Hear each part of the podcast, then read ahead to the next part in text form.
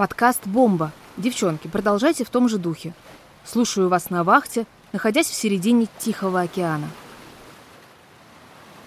Этот комментарий к нашему подкасту прошлой осенью оставил слушатель под ником Lexus27Rus.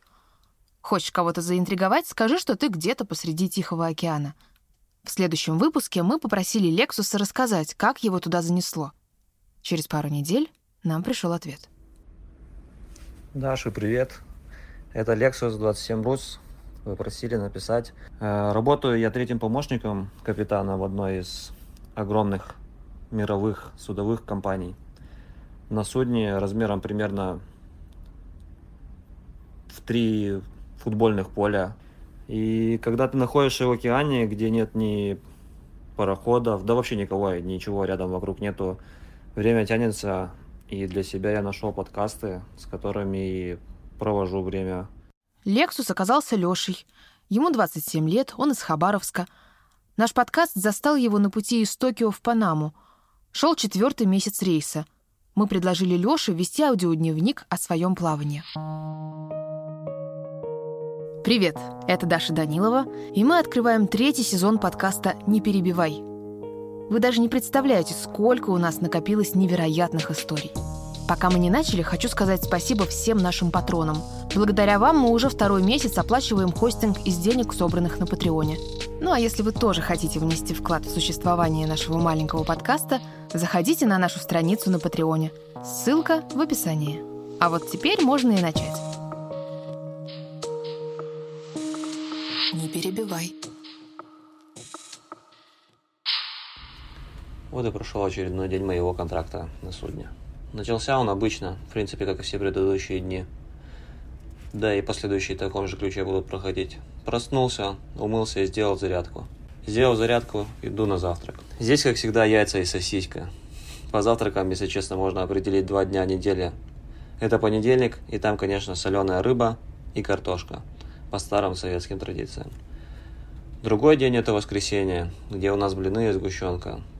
Но сегодня пятница, и это яйца и сосиска. Рабочий день третьего помощника капитана напоминает день сурка, как и день любого моряка в открытом океане. Утром Леша 4 часа работает с судовыми документами, потом перерыв на обед и спортзал, а после еще 4 часа на навигационном мостике. Сейчас океанский переход и вахта проходит гораздо легче. Допустим, в сравнении с азиатскими районами, где каждый рыбак пытается так и проскочить под, под носом нашего парохода. Сейчас радары чистые и водная гладь словно стекло. Но это пока не начался зимний период. Сейчас океан спокоен, качки нет. Лешин корабль доставляет товары по всему свету.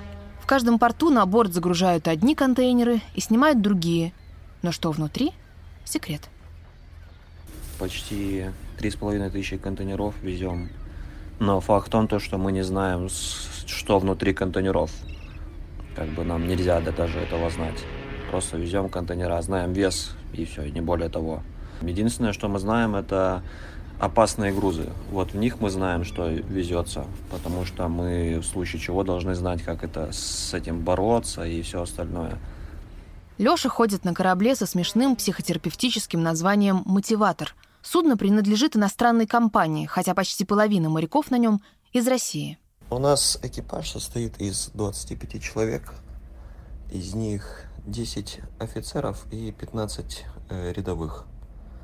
А офицеры все русские у нас, а рядовые филиппинцы.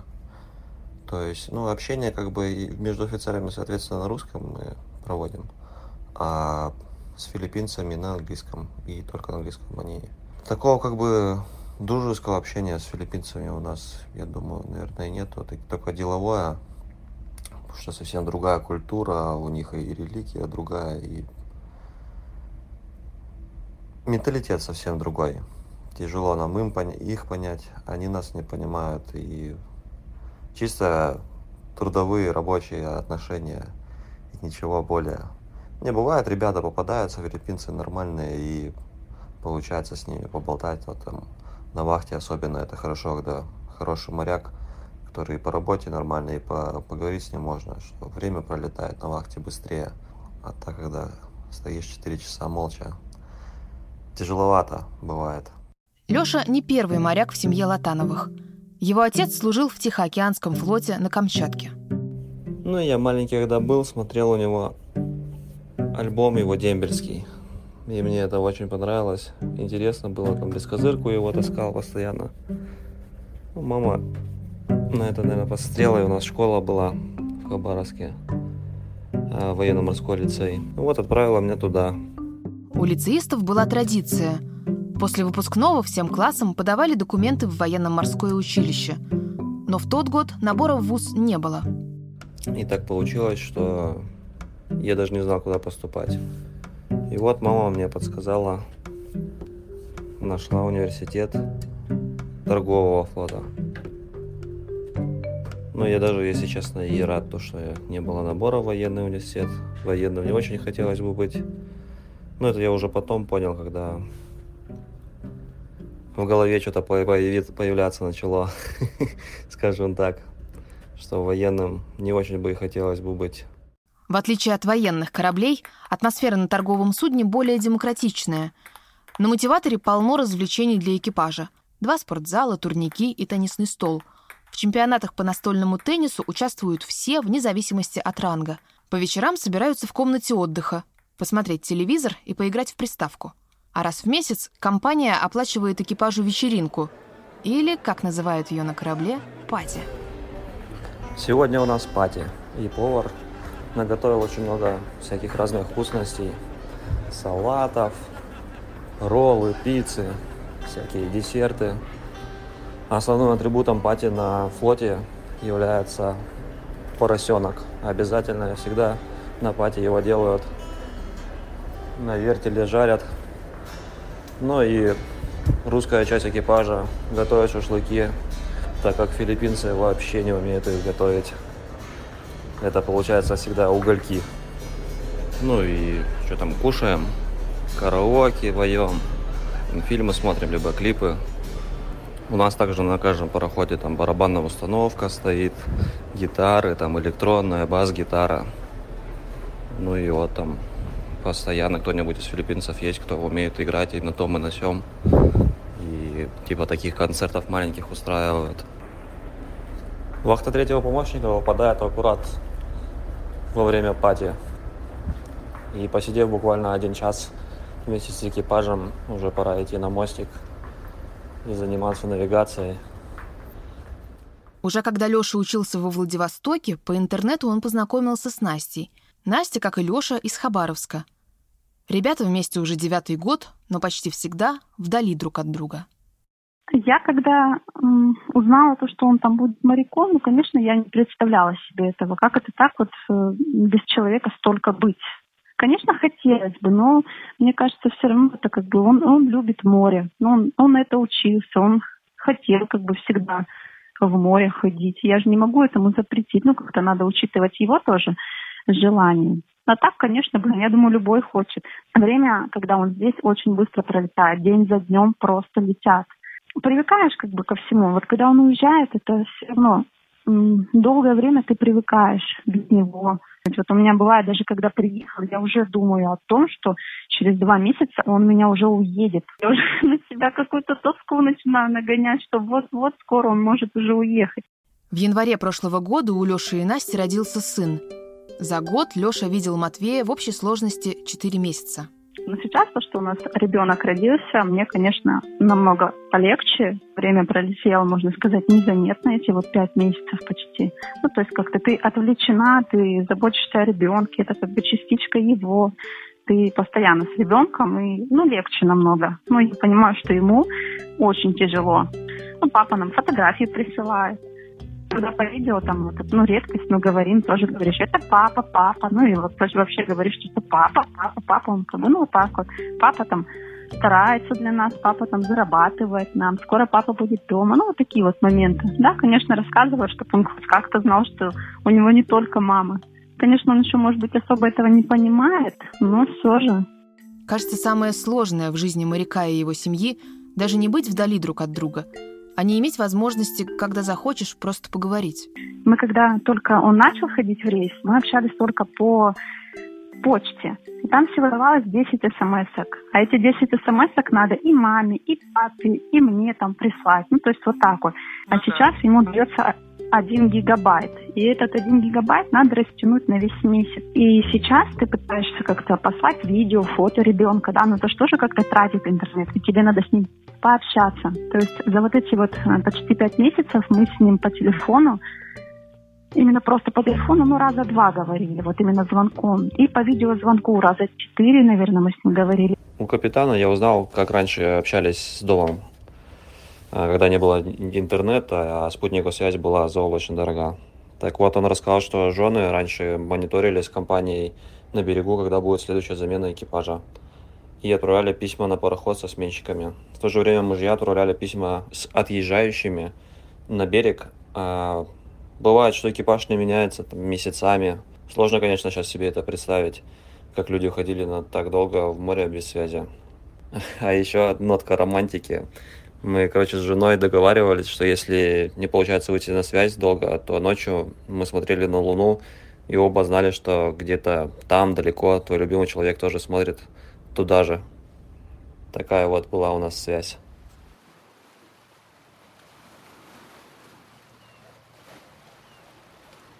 Круглый год мотиватор курсирует между восточным и западным полушариями Земли. Загрузив контейнеры в Японии и Корее, корабль пересекает Тихий океан, чтобы доставить груз в Панаму и Америку, а оттуда снова на месяц уходит в океан. Товары ждут в Китае и Таиланде. Пока Леша рассказывал о своем плавании, впереди замаячил Панамский канал. Весь день сегодня проверяли оборудование, все, которое нам потребуется. Суета, короче, началась подходная. Вот сейчас уже встали на якорь. А ночью начнется транзит. Пойдем в канал. Сегодня я в Тихом океане, а завтра уже в Атлантическом. Чтобы попасть из Тихого океана в Атлантический, суда проходят по Панамскому каналу. Узкую лазейку шириной всего в 150 метров построили для кораблей ровно 100 лет назад – если до этого, чтобы попасть из Японии в Нью-Йорк, нужно было обогнуть всю Южную Америку, то теперь можно срезать по Панамскому каналу 80 километров, и ты в Атлантике. Ну, в общем, мы вот уже в канале э, прошли первые локи. Ну, локи это такие, типа, как можно сказать, ступени. Потому что сам канал и озеро Гатун, оно выше по уровню, чем океан имеется в виду по высоте. И чтобы зайти в канал, нужно подняться, ну, как типа ступеньки. И к каждом отсеке ты поднимаешься на какую-то высоту. Вот мы эти сейчас отсеки прошли, стоим возле стенки, ждем, когда видимость откроется. Потому что опустился туман внутри канала, и в канале нельзя идти, когда видимость плохая. В общем, ждем хорошей видимости. Отсюда корабль пойдет в США. Четыре американских порта – самые долгожданные остановки для экипажа. Ну вот, все, вышли мы с Манзанилы, топаем потихонечку в сторону Америки. Сейчас тут между Карибами будем прорываться. Планы на Америку такие, что сейчас там смена экипажа будет, там инспекция приезжает к нам Э, согласно флага. Раз в год эта инспекция проводится. Проверяется документация, оборудование, все там. В общем, будет проверять нас по полной. Ну а потом уже там в город, конечно, пойдет экипаж. Кто гулять по достопримечательностям, кто в магазины. Кому-то вообще не получится даже в город выйти. Загруженные дни получается иногда. Однако в Америке все пошло не так, как планировал Леша. Из-за тумана в саванне мотиватор двое суток ждал, когда порт сможет его принять. В Джексонвилл корабль пришел как раз в День Благодарения. Судну опять пришлось встать на якорь, пока порт откроется. В Чарльстоне экипаж ждала инспекция, снова не до экскурсий. И только в Норфолке морякам наконец повезло. Даже получилось на каток сходить, представляешь? Там у них каток рядом с торговым центром, и с товарищем пошли на катке, даже покатались. Кстати, забыл рассказать, возможно, даже самое главное. У нас сейчас в Америке получилось купить два бассейна на пароход. Ну, такие сборные. Один надувной, большой, там 3 метра в диаметре, а второй 5 метров в диаметре. И теперь у нас на пароходе есть бассейн. И в любой точке мира мы теперь можем купаться. Соленую воду набираем с моря насосом и купаемся. Сейчас как раз мы в теплых широтах возле Панамы. Хоть каждый день ходи, загорай, да купайся, когда время свободное есть. Из Америки мотиватор двинулся в обратный путь, снова через Панамский канал в Тихий океан и до Китая. Когда береговые огни скрылись за горизонтом, Леша и его друг придумали себе новое развлечение. Сегодня с моим товарищем, тоже третий помощник, устроили а, путешествие типа по звездному небу.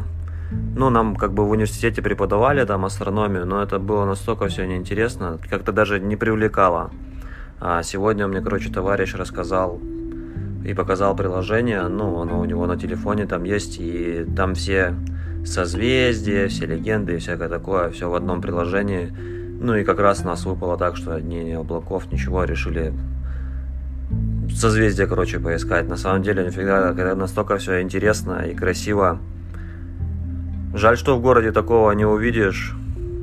Вообще, каждый штурман должен уметь определяться, ну, по звездам, знать эти созвездия и найти местоположение судна по звездам. Но в цвете последних там технологий, ну просто никто этим даже не пользуется и знать не знает, как найти свое местоположение. Поэтому никому не интересно, и туда не лезет. А когда начинаешь разбираться и туда заглядываешь, это очень интересно. Но вскоре небо затянуло тучами, и погода испортилась. Этот сигнал предупреждает экипаж о циклоне. Пока мотиватор шел вдоль берегов теплых стран, моряки купались в новых бассейнах и даже устроили на палубе барбекю-пати. Но стоило судну уйти в океан, как жара сменилась холодом, а штиль — штормом. В Тихом океане сейчас зимний период и шкивает нас достаточно сильно. Нас аж загнали вот в Беринговое море, Заливудские острова, чтобы избежать циклон, но мы не успели, все равно попали под него. Вот сейчас волна 6 метров, и это еще не пик циклона. Пик циклона будет попозже. Но мы должны успеть убежать за острова, чтобы спрятаться. Выходишь на палубу и видишь набегающую волну. И понимаешь, насколько мал человек без техники против природы. Поначалу спать было тяжело. Из-за качки ты катаешься по кровати, как ручка на столе, если периодически поднимать концы стола.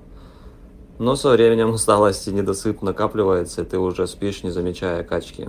Еще многие используют лайфхак. Матрас скидывается на пол перпендикулярной качки, и так она ощущается гораздо меньше. Когда волны стихли, мотиватор двинулся в сторону Китая. Посреди океана судно застало другое непреодолимое обстоятельство — Новый год. Новый год на пароходе начинается так же, как и дома. Все с подготовки. Мы с третьим помощником начали украшать кают-компанию. Вырезали снежинки. В детстве это казалось так легко, но что-то давалось нам в этот раз тяжеловато. То ли с фантазией стало плохо, то ли взрослому это уже не так и интересно. Пока я был на вечерней вахте, ребята уже установили елку и украсили ее. И капитан скачал новогодние выпуски передач. Правда, прошлогодние, так как онлайн смотреть не получится в силу отсутствия нормального интернета. Мы даже скачивали рекламу Кока-Колы, вот что поистине создает флешбеки в детство и придает новогоднее настроение. В канун Нового года все собрались с офицерами в кают-компании и традиционно проводили Старый год – Уважаемые граждане России. Посмотрели прошлогоднее видео поздравления президента. И в ровно 12 часов третий помощник запустил сигнал тревоги.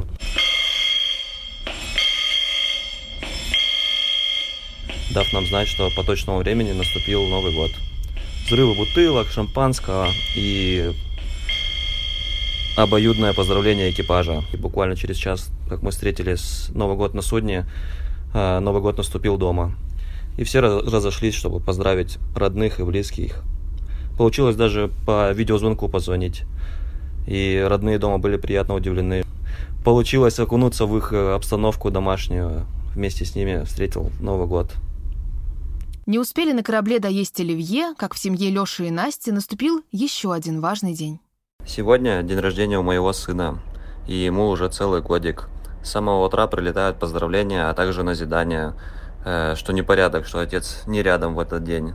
Конечно, грустно не присутствовать на таком торжестве дома, не видеть, как твой малыш радуется и впервые, впервые задувает свечи.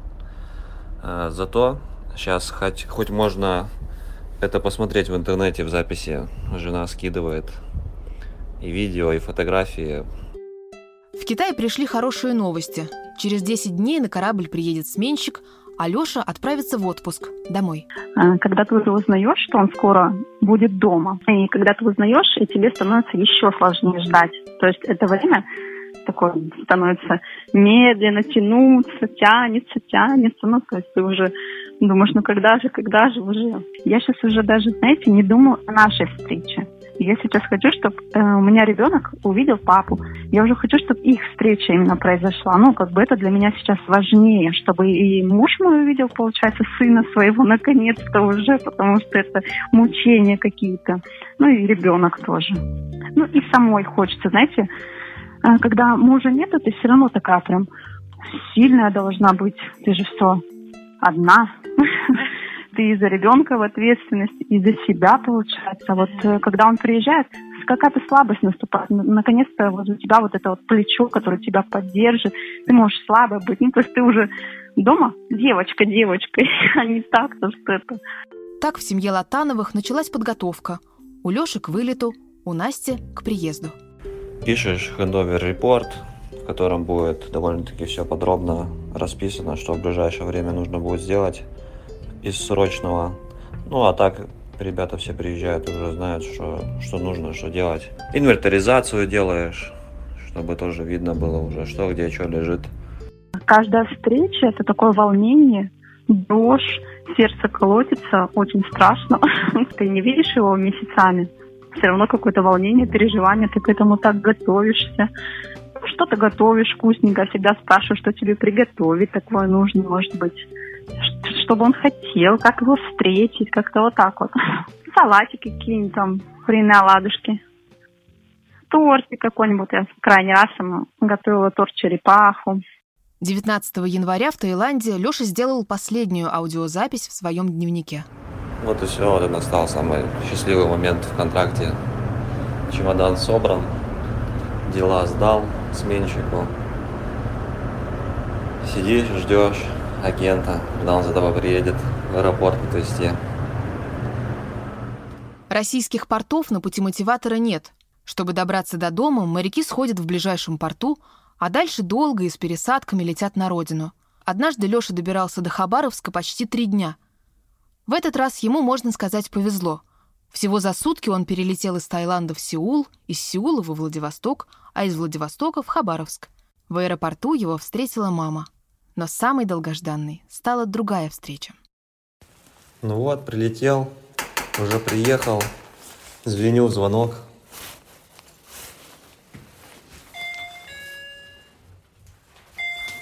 А если спит? Да не спит. Кто там пришел? Привет! Папа! Привет, мой хороший! Это Ты папа! помнишь меня? Улыбается. Помнишь меня? Папа пришел, да? Скажи привет. Папа! Привет, ты так делай? Знаешь? Скажи, конечно, умею, только до свидания говорить. Потрогай, да, это папа. Привет. Долгожданный наш. Привет!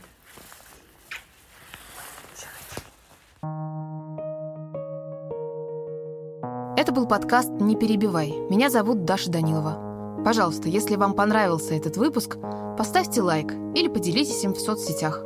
Так о нас смогут узнать новые слушатели.